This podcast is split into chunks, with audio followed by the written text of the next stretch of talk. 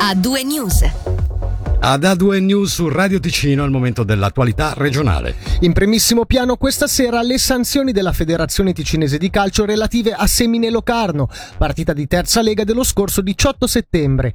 Nel dettaglio, il giocatore che ha dato il lei Fattacci dovrà stare lontano dai campi per 5 anni fino al 30 giugno 2026. Due suoi compagni di squadra fino al 12 aprile e fino al 12 ottobre 2023, quando scadrà pure la squalifica dei due giocatori colpevoli del Semine. Del Semine. Il Locarno dovrà inoltre pagare una multa di 1000 franchi e sarà penalizzato di 3 punti in classifica, mentre i bellinzonesi avranno una sanzione pecuniaria di 500 franchi e un punto di penalità.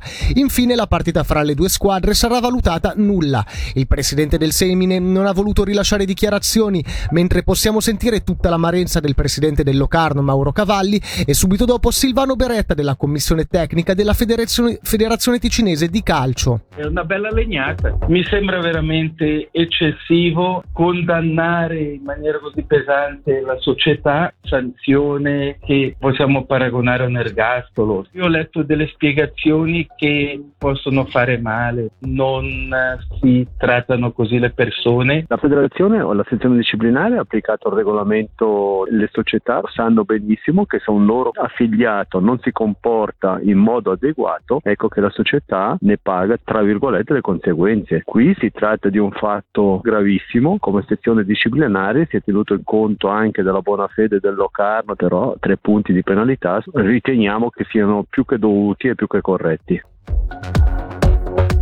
Fanno notizia oggi anche le dimissioni del procuratore pubblico Arturo Garzoni, effettive dal 31 maggio 2022. Come ha comunicato poco prima delle 18 il Ministero Pubblico, la decisione del magistrato classe 1962 che ha optato per il pensionamento anticipato è stata a lungo ponderata e delegata a ragioni di natura privata. Arturo Garzoni, lo ricordiamo, lascia dopo oltre vent'anni di attività durante i quali ha portato in aula penale numerose e complesse inchieste, occupandosi sia di reati di polizia sia di reati finanziari. Tra le notizie di oggi spicca il tamponamento fra tre auto avvenuto all'alba a Melano sulla 2. Le cinque persone a bordo dei veicoli coinvolti sono state trasportate all'ospedale dove, dove sono state riscontrate per tutti ferite leggere. Il traffico in direzione nord è rimasto paralizzato tra Chiasso e Lugano fino a metà della mattinata. Continua a far discutere il progetto dell'Ustra che intende realizzare una corsia dedicata ai tir sulla 2 nel tratto in prossimità della dogana di Brogeda. Oggi infatti è stata consegnata una petizione al governo e al Gran Consiglio. A promuoverla è l'ex sindaco di Chiasso, Moreno Colombo, convinto, come si legge da una nota stampa, che il progetto della corsia per i tir in attesa di varcare il confine sia un vero passo nella direzione sbagliata che di fatto incrementerebbe legalmente e senza reversibilità la situazione del nostro distretto dal lato ambientale, viario e della sicurezza. La perplessità dell'ex gran consigliere è anche legata alle tempistiche. Moreno Colombo si chiede perché, grazie alla digitalizzazione alla frontiera di Basilea, le pratiche per i mezzi pesanti vengono sbrigate in soli 15 minuti di attesa, mentre a Chiasso in un'ora e mezza. Da questo punto di vista, la richiesta alle autorità federali e cantonali è di attivarsi per favorire il disbrigo delle pratiche più velocemente e in maniera digitale. Dobbiamo aspettarci rincari sul prezzo della benzina, probabilmente qualche centesimo se la tendenza si conferma. È quanto confermato ai nostri microfoni dal CEO di City Carburoi Luca Giampietro in seguito alla notizia dell'ulteriore rialzo del prezzo del petrolio che nelle ultime ore ha superato la soglia degli 80 dollari al barile, come non avveniva da diversi anni. Sentiamolo. Negli ultimi settimane abbiamo già vissuto alcuni aumenti di prezzo che non rispecchiano ancora l'andamento di questa tendenza. C'è da aspettarsi alcuni rincari sul prezzo al consumatore finale. L'economia si è riaccesa dopo tutto quello che conosciamo, i consumi stanno andando avanti, questo porta a una situazione di prezzi elevati, l'abbiamo visto per esempio anche con il metano, l'abbiamo visto un po' su tutte le materie prime. L'olio d'oliva ticinese è diventato tesoro a livello nazionale, è stato inserito nell'inventario del patrimonio culinario svizzero. Nel nostro cantone sono stati censiti circa 7.700 olivi, ma rimane comunque un prodotto raro. Nel 2020 la produzione di olio extravergine d'oliva nel nostro cantone si aggirava intorno ai 2.000 litri.